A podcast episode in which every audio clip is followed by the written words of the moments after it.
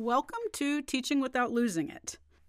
As I have mentioned in the past, I live in the United States, and um, we have had an interesting few years of politics, as most of the world knows. Um, back in 2017, um, our uh, Secretary of the Treasury, whose name was Steve Mnuchin, Mnuchin, excuse me, um, he was put before a congressional hearing. And we have a representative from California whose name is Maxine Waters. And she kind of turned into a lot of people's hero in uh, 2017 based on this particular hearing. She had asked Steve Mnuchin a question. And like most uh, people under congressional hearings are prone to do. He was using the time to try to stall and not answer the question, circumvent the question, yada, yada, yada. You know how this goes. Um, what she did, which um, really struck a chord with a lot of people, was when he began his blathering, she said over and over again, reclaiming my time and he would start again, reclaiming my time. And he would start again, reclaiming my time. And she said it over and over and over again until he stopped. And then explained to him, My time is valuable. This is the time I am allotted for these questions. I expect an answer. And that's what's going to happen. Now, I think it struck a chord in so many people because they saw that they themselves we're not given that kind of respect by, um, you know, in all sorts of ways. Obviously, you know, the fact that it was a congressional hearing had really had little to do with the dynamic that struck the chord in people. And I kind of thought about this a couple of weeks ago because I had a um, I had a formal observation scheduled, and at my school, the way this works is you have a meeting ahead of the observation to discuss what it's going to be about. They have the observation, then you come in and you do a post meeting to go over how the observation went.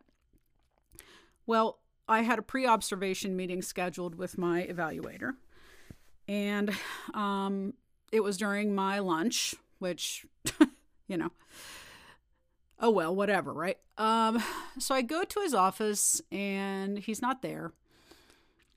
And I stood outside of his office and I asked his secretary, "Do you know where he is?" And she said no. And she called for him on the on the radio and on the walkie-talkie and he didn't respond. So I stood there for another couple of minutes and I said to her, um, "I'm going to eat my lunch in the in the staff lounge." You can tell him that he can find me there if he comes back. Um, I didn't offer to come back. Um, I didn't email him. I didn't leave a note. And I went and I had my lunch. And I did not hear from him at all that day. Uh, the next day, I saw him and um, he said, you know, oh, you know, crazy day, crazy day. Uh, my particular evaluator is not fond of apologizing um, he will, you know, justify whatever he needed to do, um, of course, but it doesn't often come with uh, any kind of apology. So, you know, that didn't surprise me in the least. But what I realized I had done um, was I didn't turn it into my problem. You know, I was there on time, I was doing what I was supposed to do. He was not there on time. And, you know, I understand that he's an administrator and things come up that he has to deal with. I completely understand that. But what what I realized is that does not make me beholden to um, doing what I was supposed to do anyway. Um, so I went and I enjoyed my lunch, and then I went back to my room and I did some work, and then my students came in for the afternoon, and I went home. And I think a lot of teachers uh, might have a difficult time with this. I think it goes back to this feeling that they're going to, you know, maybe somehow it's going to come back on them if they haven't pulled out every stop to, you know, let this person know, okay, just so you know, I was here and, you know, I'm sure you had something more important that came up, but, um, you know, just let, I'll come back whenever you need, just let me come back in. And, you know, I, and I think we have this tendency to, um, this is going to sound terrible, but for lack of a better word, to grovel, almost like it was our fault that this thing didn't come to fruition. And, you know, I, I know I've done it in the past, but it was such an interesting moment because I'm not sure I ever reclaimed my time um, in that way. You know, just said, you know, I'm going to go eat my lunch.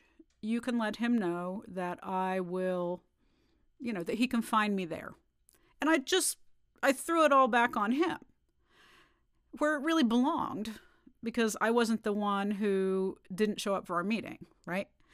Um, so I think that's something worth thinking about that notion of reclaiming my time. Our time during the day as teachers is incredibly it's valuable and our free time is very very short. Um, think about it too in terms of students. Um, at the high school level, it is extremely common for students to say, Hey, when can I make up this quiz or when can I make up this test? And oftentimes teachers will say, well, do you have lunch or do you have a study hall in which I could write you a pass and you could come down to my room? And uh, usually they will agree. Um, it's not uncommon that we will write them the pass and then they won't show up. Or they'll say they're going to stay after school and they won't show up. Or they say they're going to come in the morning and they won't show up. And, you know, rather than go find this student in the cafeteria who said, I'm not going, you know, I, I will come from the cafeteria to your room with this pass in order to take this assessment. You know, my my thought is if they don't show up, they don't show up. And it's not our job to chase them down and make sure that this assessment is had. Um, I know a lot of us work in schools where we get quite a bit of pressure from the administration to pull out every single stop to make sure the student's going to pass. But in the end, that is not our responsibility. And I'm honestly not sure. You know, imagine a worst case scenario. Worst case scenario, your job is on the line because you haven't, quote, you know, provided every intervention possible. I think if you say to anybody, I wrote this student a pass to come and take this exam, and they did not come, I would find it very hard to believe that somebody would hold you accountable for that student not arriving when you had already given them the permission slip to do so. This is particularly in high school. Um, I would even go so far as middle school. You know, elementary, it could be a little different depending on how old they are and their own personal level of responsibility. But, you know, that is your time. And the way someone else chooses to use it is not your responsibility. And that's what I really loved about that Maxine Waters Steve Mnuchin interaction was she just wasn't having it. She wasn't having it. And I thought that was an absolutely it was a brilliant moment and it was brilliant wording. You know, there's something very powerful about the term reclaiming my time.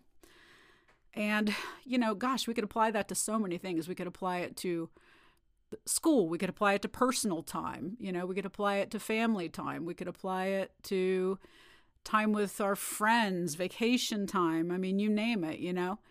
Um, so, you know, I would just urge you to think about that phrase, reclaiming my time, and all the ways that could be applied to our personal lives. Um, and don't feel guilty about it. We deserve our own time. You know, every person deserves their time. And if someone has you convinced that you don't, that person has a problem. That person has a problem. And again, let me remind you, you know, teaching is a job. It's a job. It is not your responsibility to make sure other people are showing up and doing the things they need to do in terms of the other adults in your building. Obviously, as teachers, you know, we don't have the luxury anymore of the uh, you can lead a horse to water, but you can't make them drink philosophy when it comes to the students. You know, we know that we are held more accountable than we should be for our students' success, but even that has limits, right?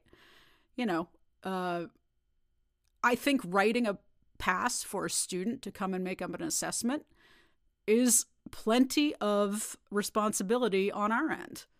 And then from that point on it's theirs. I'm not going to I'm not going to take my free time to hunt you down in the school when you don't even remember to take a look at your past, put a reminder in your phone about it, you know, anything along these lines. So, anyway, food for thought as usual. Thank you again for listening.